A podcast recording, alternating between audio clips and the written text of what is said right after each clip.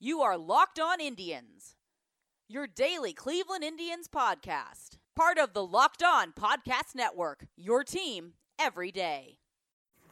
Hello, baseball fans. This is Jeff Ellis, and I am here doing the Locked On Indians podcast from my childhood bedroom. So uh, sit back, at least it's not in the car. Uh, we are again doing it on the phone. An update on yesterday's show. Uh, I have now gotten to spend uh, two days in a row with my father. His language is returning. Uh, we still have some motor issues, but things are looking up. He's he hopefully should make a full recovery. Um, there's still so much to do, but anyone who's gone through something similar kind of knows what it's like. This is like step one, but it's a very encouraging step one. So I want to thank everyone for the well wishes, support, and everything else. It, it's it's been awesome to see. I try my best to respond, but it can sometimes be uh, hard a to, to get back to everyone because there's there's a lot, and b sometimes you just kind of want to veg out and take a moment where you're not thinking about it. But my father's doing well. Um, I will at some point try to get him on the podcast when his speech is at a point where um, he wouldn't be embarrassed to do it. Uh, so that's that's the first thing. In response, things are are going well on the father front, and again, thank you all for that. So what's happened in baseball? Um, long and short of it feels like not a ton. Uh, yes, you're going through and kind of looking at things on MLB trade rumors. It's all been pretty quiet of late. There's not a whole ton going on. We do have a bunch of spring training games, but I refuse to cover spring training. It doesn't really matter. I mean, guys getting called up, that matters. But at the end of the day, like, Nolan Jones could probably hit 800 and mash 50 home runs and still would start the year in AAA. Like, we know how this game works. Service time is going to be manipulated. Uh, the most interesting thing right now is because of injuries, how many guys are getting opportunities to kind of show or start. Uh, was it Carrasco should finally debut this week? week. Uh, Aaron Civale the same, and there's still no Clevinger. So you know it's giving some of those other arms a chance to go out there and get some starts so far this year uh, for the Indians. But uh, I mean, other than that, you know, can anyone ever name the guy who led the American League in home runs in spring training? No, you can't.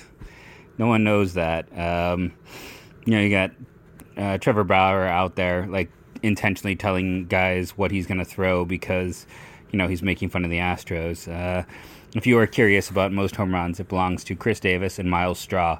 Uh, if you know or followed me for a time, I've been very intrigued by Myles Straw for a very long time. Uh, I would still love to uh, to see him get regular opportunities. But when you got, you know, uh, on the first page of players, someone like Riley Greene, who was in high school at this time a year ago, uh, it's really all you need to know. It's just such a cross cross section of guys who are up, playing, performing, getting opportunity. Um, and Bobby Bradley is listed third but that's because his name begins with a B and it just goes alphabetically for everyone with two. So that's that's kind of why spring training doesn't matter a whole ton, a whole bunch. Uh, you know, it matters maybe in terms of someone like Freeman and Arroyo, but I don't think it does because I don't. I, I think Tito Tito knows what he wants already. I don't think anyone can really prove to him that they need to be brought on. Um, uh, honestly, maybe the pen arms, like who he feels like he can trust. There's a lot of guys out there to try. That might be the one place where Tito doesn't already have a firm idea. But this is a man whose uh, whose thought process is cement. It's not rubber. There's not flexibility. We've seen that over the years. It is non-changing. It is non-adapting. It is pretty constant. So I'm very assured at this point that he knows who and what will be on this team more than likely. He knows at least 23 out of 26 at this point. So there was some minor news today, and it does, in an odd way, relate to the Indians. Uh, the Los Angeles Dodgers released Yadier Alvarez. Now, Alvarez uh, was as high as Baseball America ranked him the 26th best prospect in baseball as before 2017. If you're curious, his 2016 season, he pitched all of 60 innings, uh, most of it in rookie ball. Oh, he pitched 40 innings in the Midwest League. Uh, and the numbers were really good. So, I mean, I won't sandbag them too much.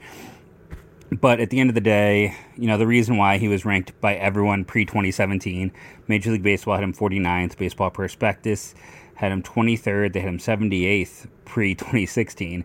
And the reason they had him even ranked there before he even pitched in the majors is he got a $19 million signing bonus. And we've seen so many times uh, those guys who get massive bonuses get rated. And I have talked about this before. I'm kind of burned out on the massive bonus guys. That's why I'm not impressed with Jasson Dominguez of the Yankees until he does something. I don't care. You know, Kevin Maitan, I rated before he played a game because everyone told me he was as can't miss as they come. And guess what? you know, he's not even on an Angels top 20 right now in terms of prospects. It's not good for him. I mean, uh, let's see.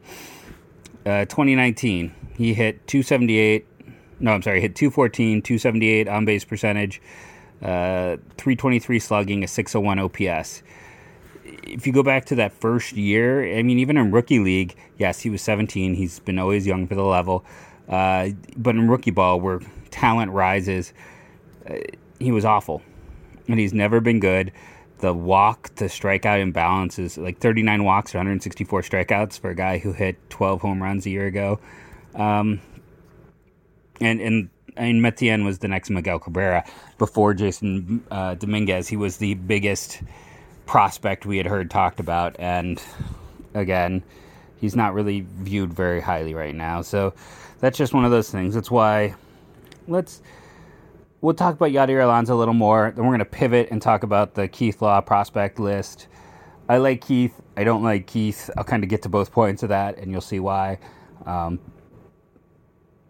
but let's go back to if you believe the talk coming a year ago with Dodgers and Indians trade talks, um, Yadier was a guy the Indians wanted involved in that trade. They, you know, he's always had arm talent. Uh, I mentioned that 2017 year when he was in the Great uh, the Great Lakes League, 12.6 strikeouts per nine to a 2.5 walk per nine.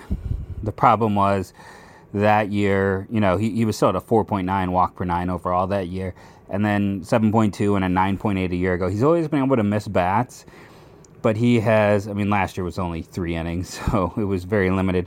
But the control and some of those other things have just not been there for him. So what you're looking at, uh, if you're the Indians, they took him. He was taken off the 40 man by the Dodgers. Is can we claim him? Can we fix him? Can we clean him up? Uh, they liked him a year ago. I mean, if they liked him enough a year ago, his name was coming up in trade talks to essentially get him for free at the cost of letting a James you don't even have to let James Hoyt go. You don't have to let um, one of the million outfielders go. You just have to put um, Tyler Naquin on the 60 day disabled list. He's not coming back in more than 60 days. Put him there, it'll be fine. I mean, you could arguably do the same with Emmanuel Clase at this point, 8 to 12 weeks. I mean, 8 weeks would be times 5, that's 40. If it's at 12, that's 60, and that's not counting the recuperation time and the minors that can be part of that process. So you could put either of those guys on the 40 man, easily clear a spot for um, Yadier Alvarez. He didn't pitch last year. If you liked him a year ago, this is kind of a good uh, gut check on uh, was that source accurate? Who stated that? Because if the source was accurate, the Indians should be absolutely trying to work a minor trade, trying to work a minor claim here. Um, you know, they are low on the claim list, so if a team before them claims him, then you can just be like, well, we can't. But if he goes through uh, I can't see him going through waivers. Someone's, well, maybe someone's going to try to stash him, but then the Dodgers would get to stash him, so we'll see. But if you're the Indians, you liked him a year ago, it's easy to clear the space at this point to add him. Uh, see if you can fix him, and that's one of those things the Indians do well at. They are good at knowing the mechanics of pitchers. Um, guys like Ruben Niebla, who are now in the majors, just excelled at that, and they have a lot of people in place who can do that.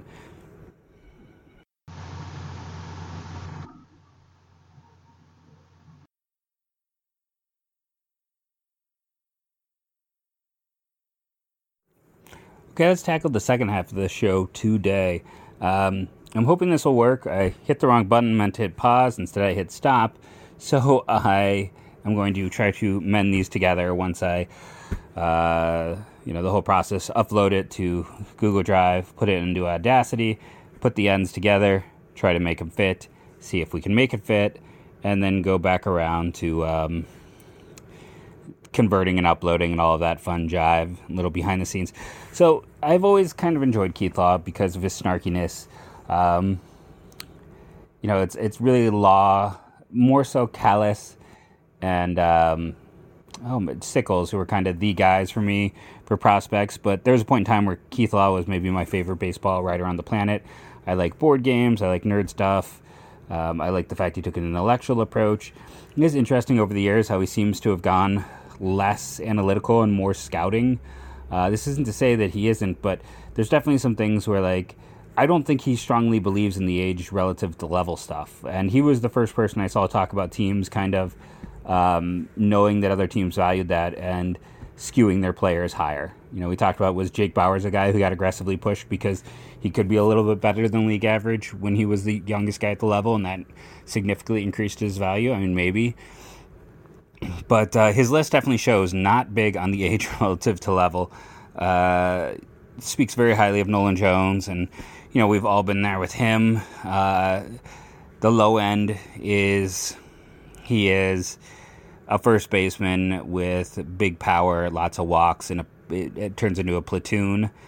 Uh, the upside is average third baseman with he. I'm, I'm not going to give him an Adam Dunn comp because it's. Can I say Adam Dunn light? Like two thirds of the power, two thirds the walk rate. Could that be it? Is that fair?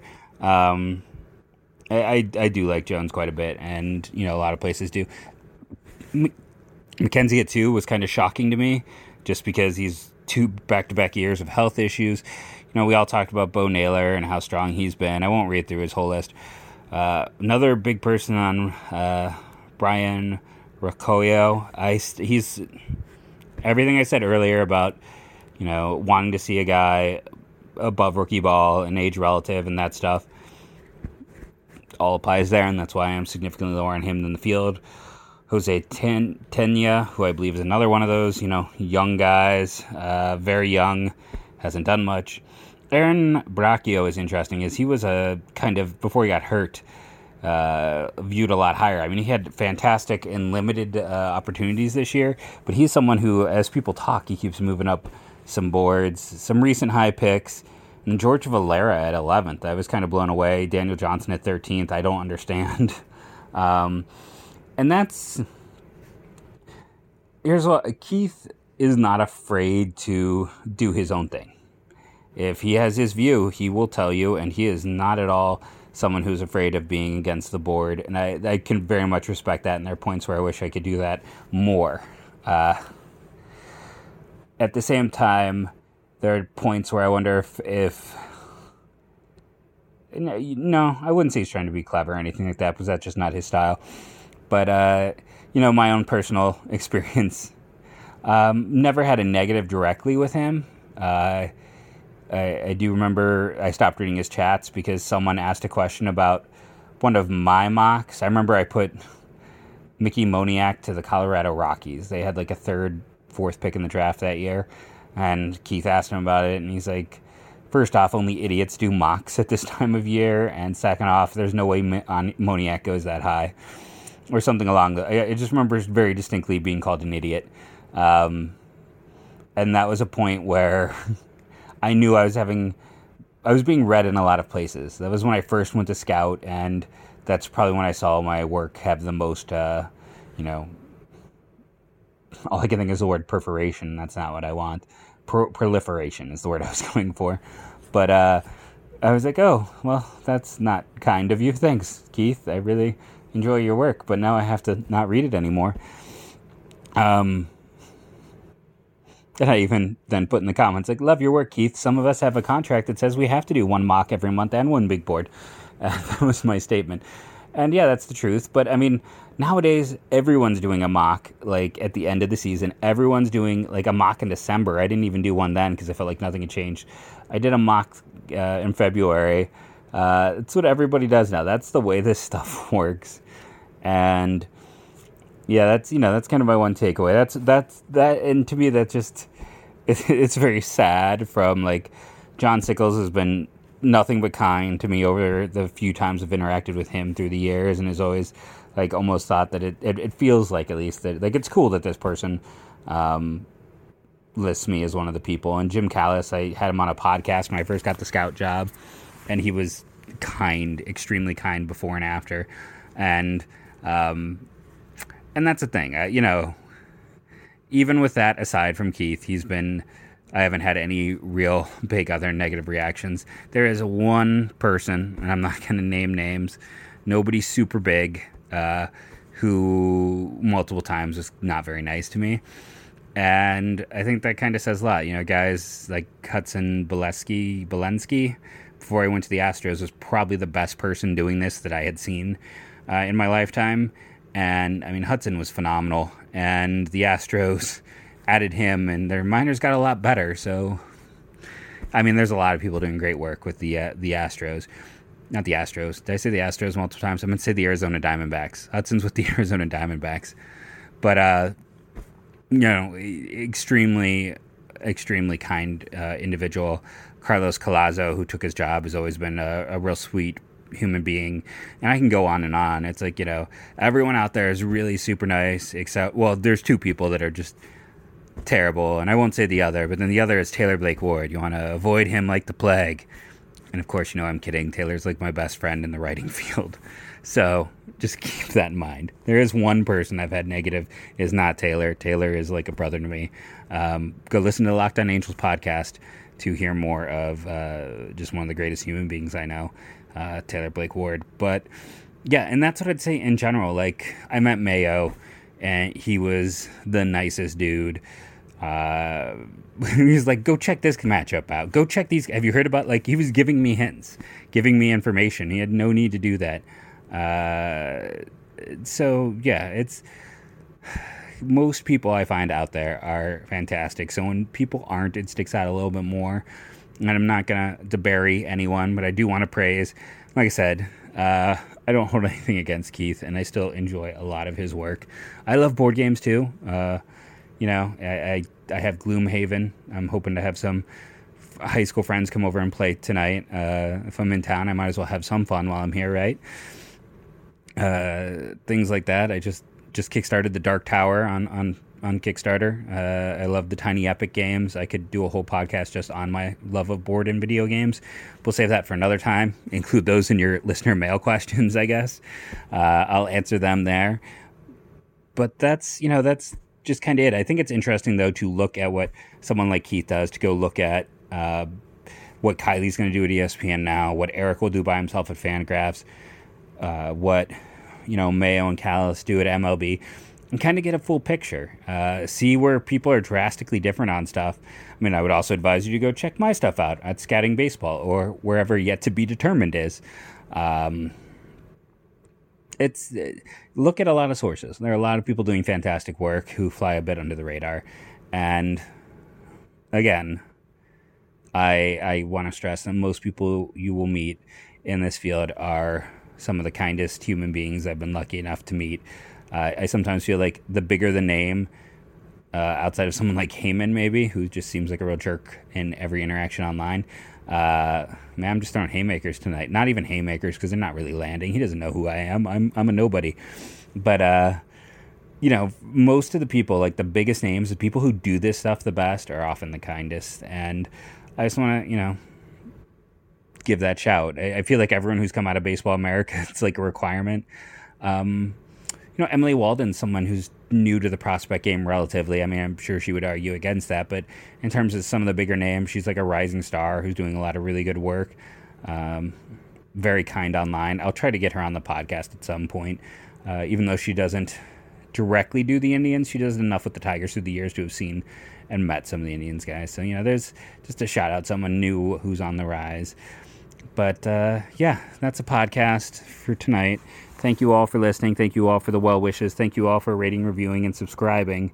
Uh, this has been a fun journey on the podcast, and I look forward to continuing it. I've been Jeff Ellis. You have been listeners of the show. And as always, go tribe.